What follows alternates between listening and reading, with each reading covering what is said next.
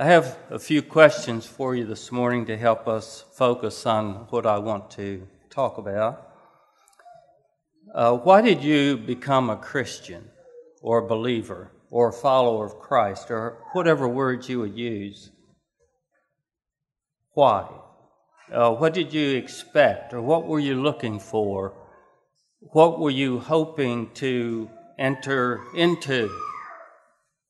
What kind of experience?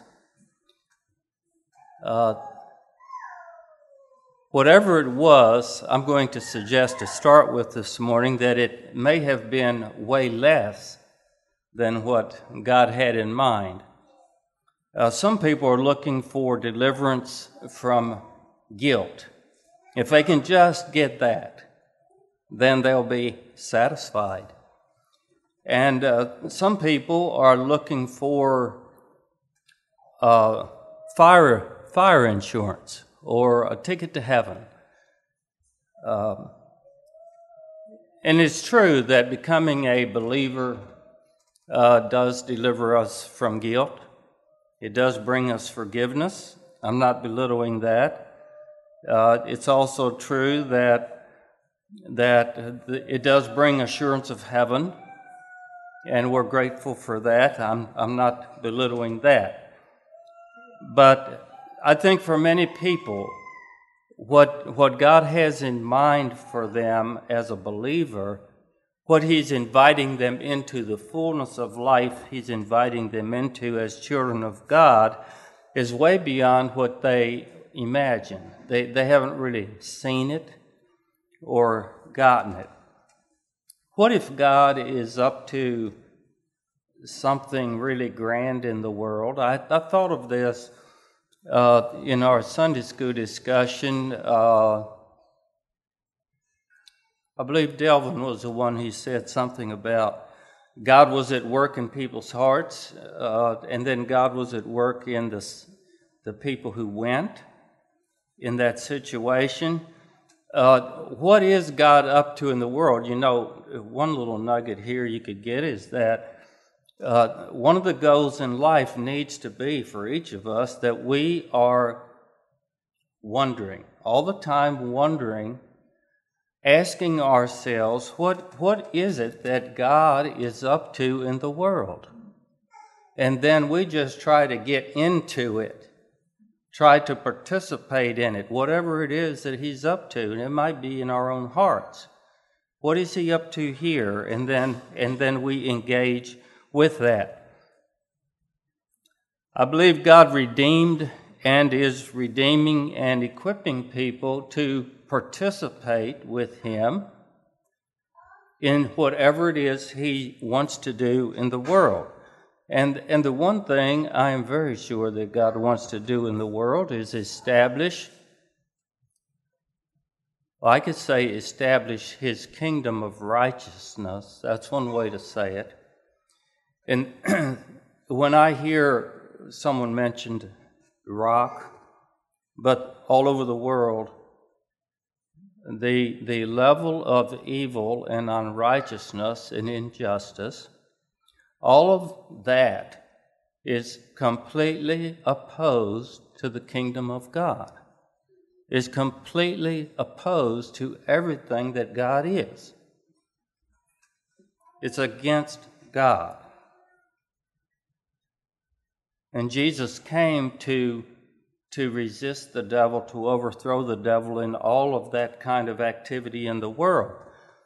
And this is what we are invited into, and I'm not talking about taking up arms in carnal warfare. I'm talking about the righteousness that Christ brings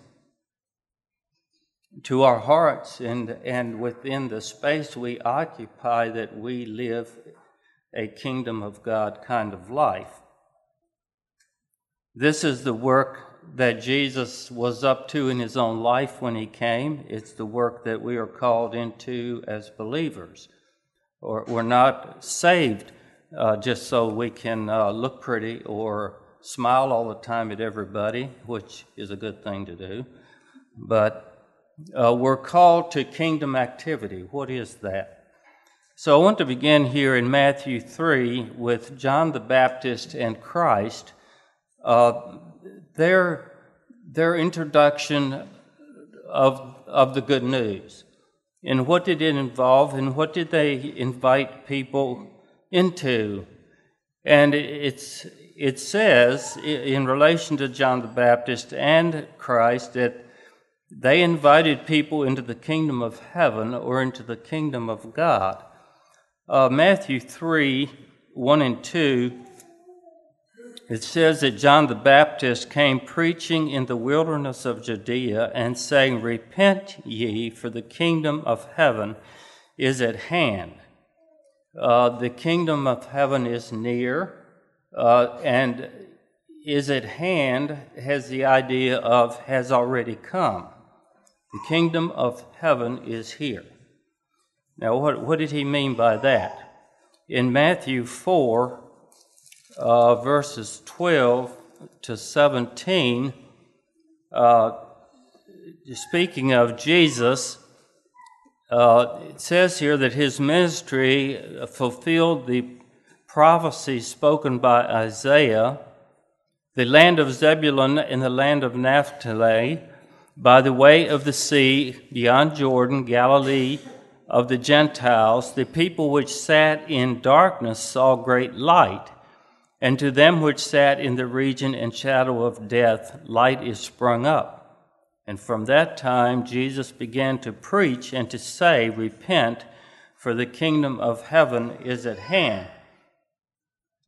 And so many places we see that Christ came to fulfill the Old Testament prophecy of the Messiah who will heal physically, spiritually, sickness, will establish righteousness. We see this, and I believe it would be helpful if we would just look for a little bit here in Isaiah 42, where the quotation is taken from. Isaiah 42, "Behold my servant whom I uphold, mine elect, in whom my soul delighteth. I have put my spirit upon him, he shall bring forth judgment." The idea there is justice. "To the Gentiles, he shall not cry, nor lift up, nor cause his voice to be heard in the street. A bruised reed shall he not break, and the smoking flax shall he not quench. He shall bring forth judgment," or justice, "unto truth. He shall not fail nor be discouraged, till he have set judgment in the earth, and the owl shall wait for the law, for his law. Thus saith God to the Lord, he that created the heavens and stretched them out, he that spread forth the earth, and that which cometh out of it, he that giveth breath unto the people upon it, and spirit to them that walk therein. I, the Lord, have called thee in righteousness, and will hold thine hand, and will keep thee, and give thee for a covenant of the people, for a light of the Gentiles." The invitation here is into a kingdom of righteousness, a kingdom of justice, a kingdom of uprightness. And Jesus talks about what this is like. We have that in the Beatitudes, of course, throughout the New Testament.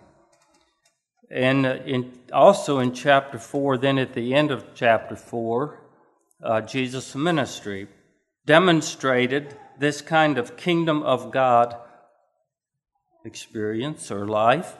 Jesus went about all Galilee, teaching in their synagogues, verse 23, and preaching the gospel of the kingdom, and healing all manner of sickness and all manner of disease among the people. And his fame went throughout all Syria, and they brought unto him all sick people that were taken with divers diseases and torments, and those which were possessed with devils, and those which were lunatic, and those that had the palsy, and he healed them. Now, this was the ministry of Jesus, the good news, the gospel, good news. Jesus proclaimed the gospel of the kingdom. He not only said words that proclaimed it, he did actions that were gospel actions. What is the gospel of the kingdom? It is more than I can deliver you from guilt. It's more than that. It's the good news that there is such a thing as righteousness and goodness and deliverance from the effects of evil through repentance, repent. And it's also miraculous healing, and some of it in this life. I have seen, and you have too, I'm very sure, miraculous healing of people spiritually, and I've seen some physically. But ultimately, the redemption, the full redemption, is in the next life. We're not looking for utopia here, and this is not getting rid of all trouble in the world and in our lives because we trust in Jesus. I'm not talking about that. But I'm talking about a gospel of the kingdom that is good news that brings righteousness into our lives and into our experience.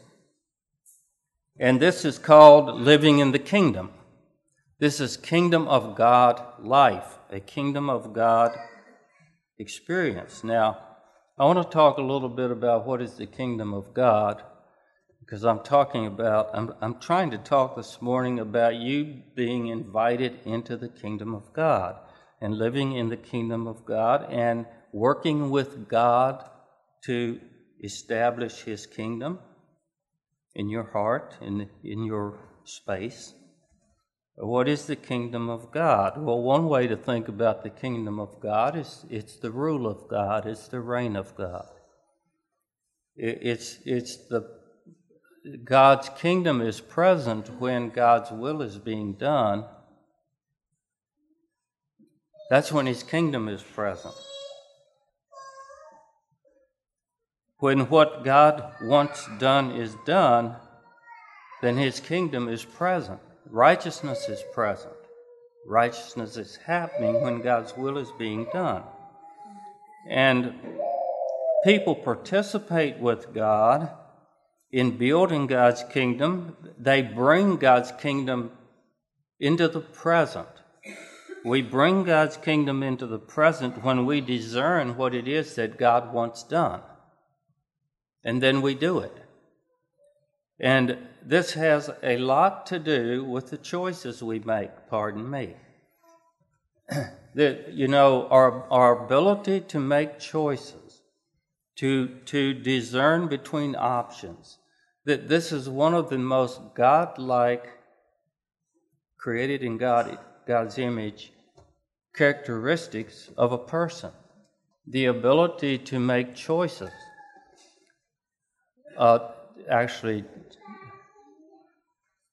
Choices, when we make choices, we create events.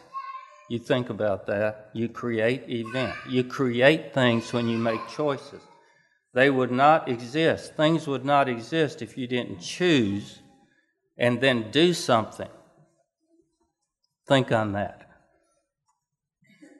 I'm just saying that our ability to make choices is an expression of the creativity of God that He's placed in us.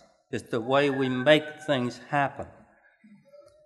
And when we are discerning what is best, what is right, what is righteous, and choosing that, we are participating with God in kingdom work. This is bringing His kingdom, His righteousness, His reign. It's establishing it in our space, in our lives, physical space. So we participate with God in building His kingdom to the extent that we discern kingdom principles. And through a conscious, personal relationship with Jesus, we have this kind of discernment. And then we exercise godly rule out of that. That this is what we've been invited into. This is kingdom life. and we are meant to, I could say matter. I don't mean that in a we're important and take note here and I'm a big fellow here and whatever. I'm just saying this is how we matter in the world is for God, is by discerning what God is up to and what he wants and what his desires are, and then participating with him in that, in the choices we make in our relationships. And as we, see what you think of this, as we administer the things that we are responsible for as stewards in the world. And think on that. If you're a parent, if you're an employer, if you're a pastor, whatever your responsibility is, and every last person here has some kind of responsibility. If it's just being an older sibling, that's a responsibility. That's for all the children. This matter of we occupy space and we have responsibility. And this is where God's kingdom can be established in our lives. It's where we are. This is what it means to love God with all our heart, soul, and strength, and to serve him where we are. So the goal of the church, and I've not participated in any conversations in this church for many years about the goal of the church. So I'm speaking just myself here. I believe one goal of the church is to help people live in a surrendered to Jesus Christ relationship, in which they discern what the will of God is for themselves to start with, in order to become a fully mature adult. And I just want to say, I've learned by now, I am 66. Mm-hmm. I used to think when I was 20 that by the time I was 30, I'd be there and I'd be fully mature. And maybe then when I was 30, I thought it'd be 40. And here's how it is. The truth of the matter is you will spend your whole life becoming fully mature, and then you will die in faith, and then God will complete your growth to maturity after that. All right? And that's okay. That is okay. That is how it is. But I'm not sure how God goes about all of this if you delay too long beginning and working at becoming a mature adult. I'm just saying, this is the call in this life, is to, within our relationship with Christ, we seek to become, it's one of the goals, become a fully mature adult who can participate with God in the good work, in the good intentions of the good God, in establishing God's reign of righteousness in the world, within our space and with the people around us. And we do that by living a Jesus kind of life, a kingdom of God kind of life. That's how we do this, and we do it right where we are. Now, God... I'm going to go back now and think a little bit about this kingdom. I believe that God established his kingdom at creation, and of course then it was undermined, but I want to read a few verses here in Genesis 1 because they focus on this thing of our dominion in the world. Genesis 1, 26, and God said, "Let us make man in our image, after our likeness, and let them have dominion over the fish of the sea, and over the fowl of the air, and over the cattle, and over all the earth, and over every creeping thing that creepeth upon the earth." So God created man in his own image. In the image of God created he him. Male and female created he them. And God blessed them, and God said unto them, be fruitful and multiply and replenish the earth and subdue it, and have dominion over the fish of the sea and over the fowl of the air and over every living thing that moveth upon the earth. All right, so this is the introduction of a universe that God created, and the universe is God's kingdom. And then God created Adam and Eve, and his purpose in creating Adam and Eve was, one of them, was that they would represent him in the world, be in relationship with him, and co-rule with God in the world. I said co-rule, have dominion, but it's under God. It's participating with God in whatever it is he wants to have done with all this stuff he created. And so we bear the living image of the life-giving Creator. And we have been given here in creation. Adam and Eve and all of us, created in God's image, have been given dominion, responsibility, where we are. And just a little bit of a side note, but we all know there are good ways and bad ways to exercise dominion.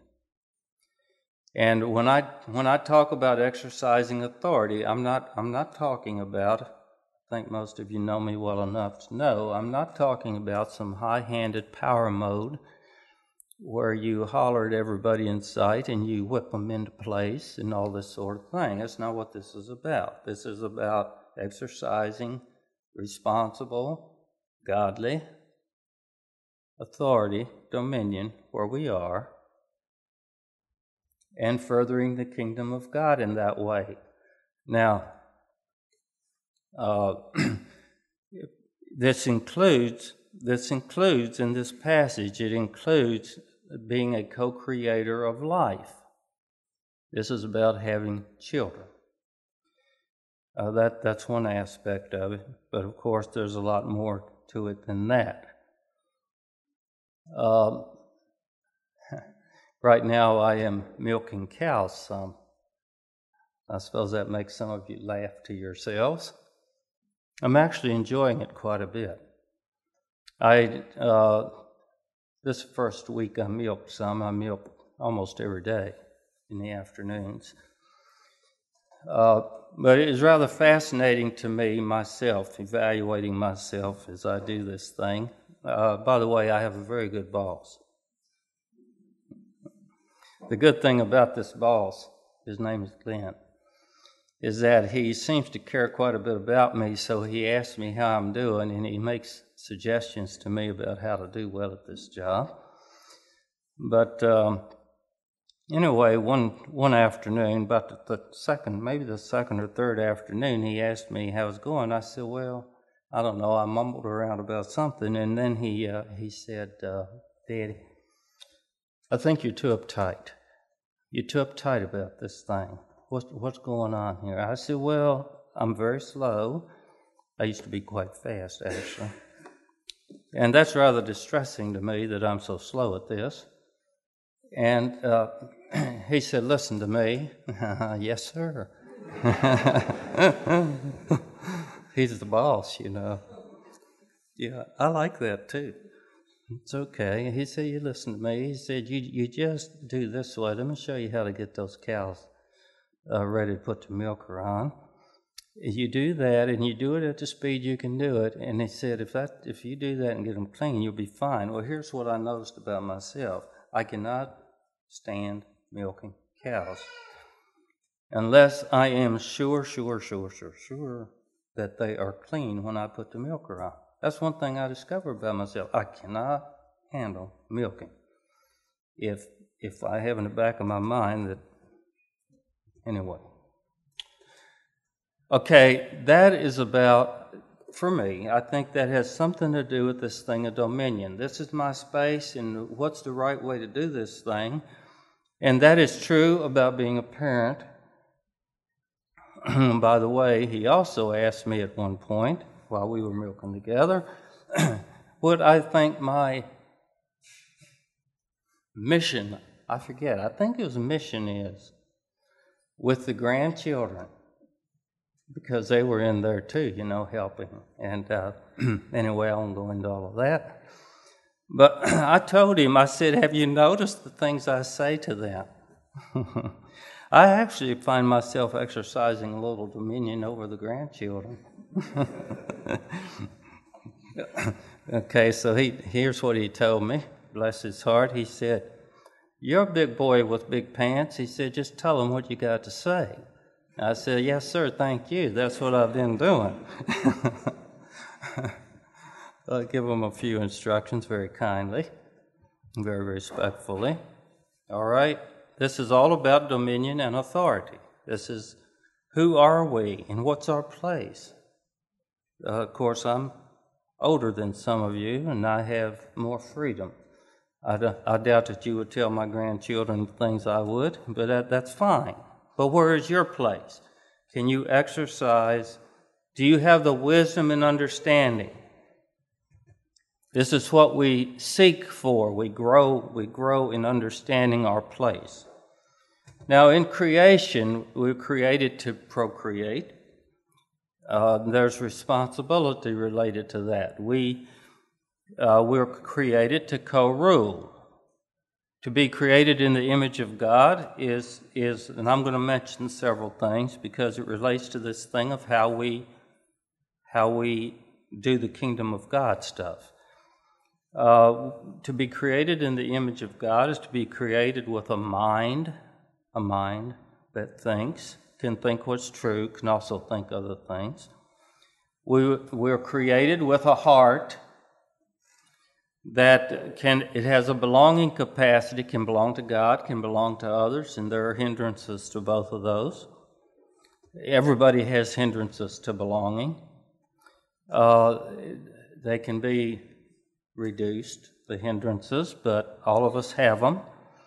We're created in the image of God with the ability to feel, and we feel many things, the ability to desire things, feel and desire, hope, love, joy, patience, all various things. And we're created, our hearts are created with the capacity to believe, to trust, to surrender to God. This is our hearts. We can also surrender to the devil. And that especially happens when we are selfish. And then we have choosing capacity, which I've already talked about. We were created with bodies, and it is through our bodies that we live out. Our bodies are the instruments that we use to live out whatever we believe, whatever attitudes are, whatever we're thinking. This is our bodies. And then we have a social capacity, relationship. Now, Adam and Eve, I'm just being very abbreviated here. Adam and Eve sinned when they did not keep their minds and hearts in line with what God had commanded. That's when they sinned. That's how they sinned. They made a choice that went against what they knew, their minds knew, their hearts knew. In their belonging relationship to Christ, they sinned by going against. And this is the freedom we have, and this is where people sin. We don't keep our understanding of truth. We don't keep what we know God has commanded. We don't keep that in line. We make a choice that violates that. That's how people live outside the kingdom of God. Is by selfish decisions, thoughtless decisions. Now, here is, I've come to some conclusions. as I went around the world. Here's one of my conclusions, is that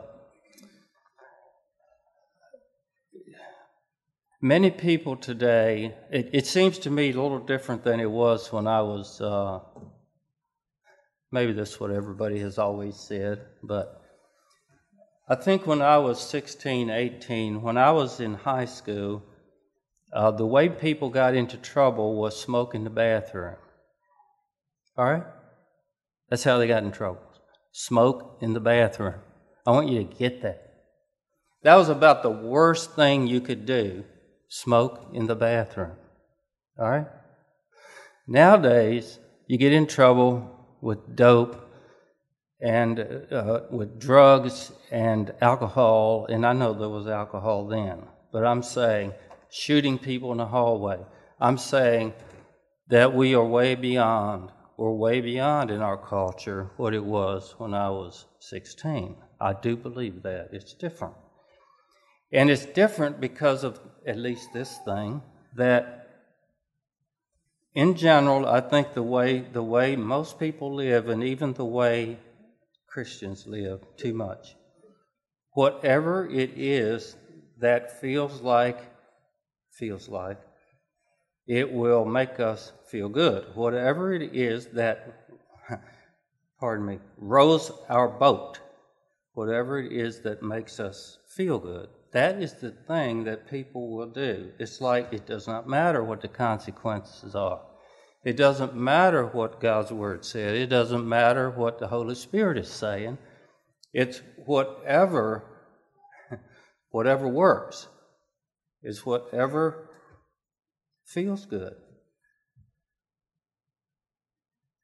Okay, that is not how you live in the kingdom of God. Are you following me? That's not the kingdom of God living. So I'm saying we have feelings, yes. We have desires, yes. And many of them are good, and you can sin out of good desires. You can, by making wrong choices. So we've been created by God this way. Okay, the way we do the kingdom of God thing is we turn toward God and we surrender to God. We have a relationship with Jesus and we discern within that what it is that God wants. The good news is that the kingdom of God is available to each of us within our relationship with Jesus, our personal relationship. Jesus is the kingdom, and he brought the kingdom. He embodied the kingdom.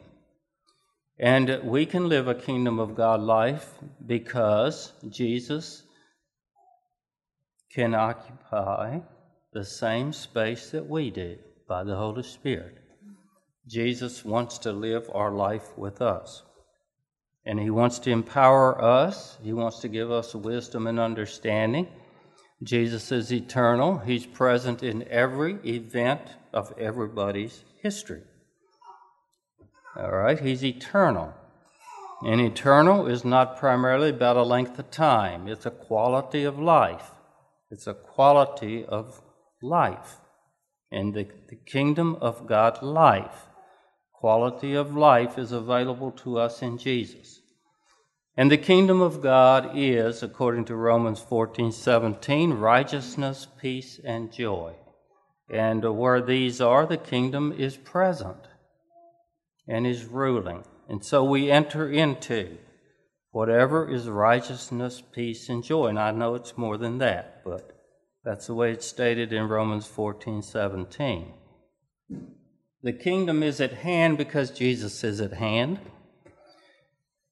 And wherever Jesus is, which he is everywhere, by the way, he's always with you even when you're mad. He's wanting to say something to you when you're mad. It's not necessarily wrong to be mad, all right? But when you're mad, according to the Bible, you're supposed to do the right thing. When you're mad, you're supposed to do a kingdom of God thing. And that is, you're supposed to exercise righteous rule when you're mad. If you're mad, it ought to be about evil. It's right to be righteously indignant about evil, and then it's the right thing to do the righteous thing about it. You exercise dominion and authority, and perhaps speak a word that interrupts evil. I'm just saying, we have our space, and we are present in an evil world, and it's a call to understanding and wisdom, godly understanding and wisdom. So, Jesus died and rose again to establish his kingdom, and he is alive in the world today, and we have his word. He's the same yesterday, today, and forever, and he is working to establish his kingdom, first of all, in our hearts. And this is the call, the invitation, the opportunity. And so, yes, I want to say to each of us, let's move out of the, this doesn't feel quite fair because I haven't been around you people much.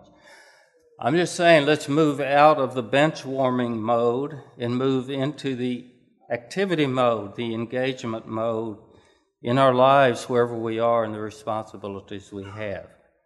That realizing that Christ is at work, he is present by the Holy Spirit, and he has intentions, good intentions, and things that he wants to happen in our world where we are. Let's pray. Lord, thank you that you haven't forgotten us. You've known all along who we are, and you have thoughts and feelings toward us, positive ones, but righteous ones too, and you're always calling us into your kingdom and kingdom of righteousness, life.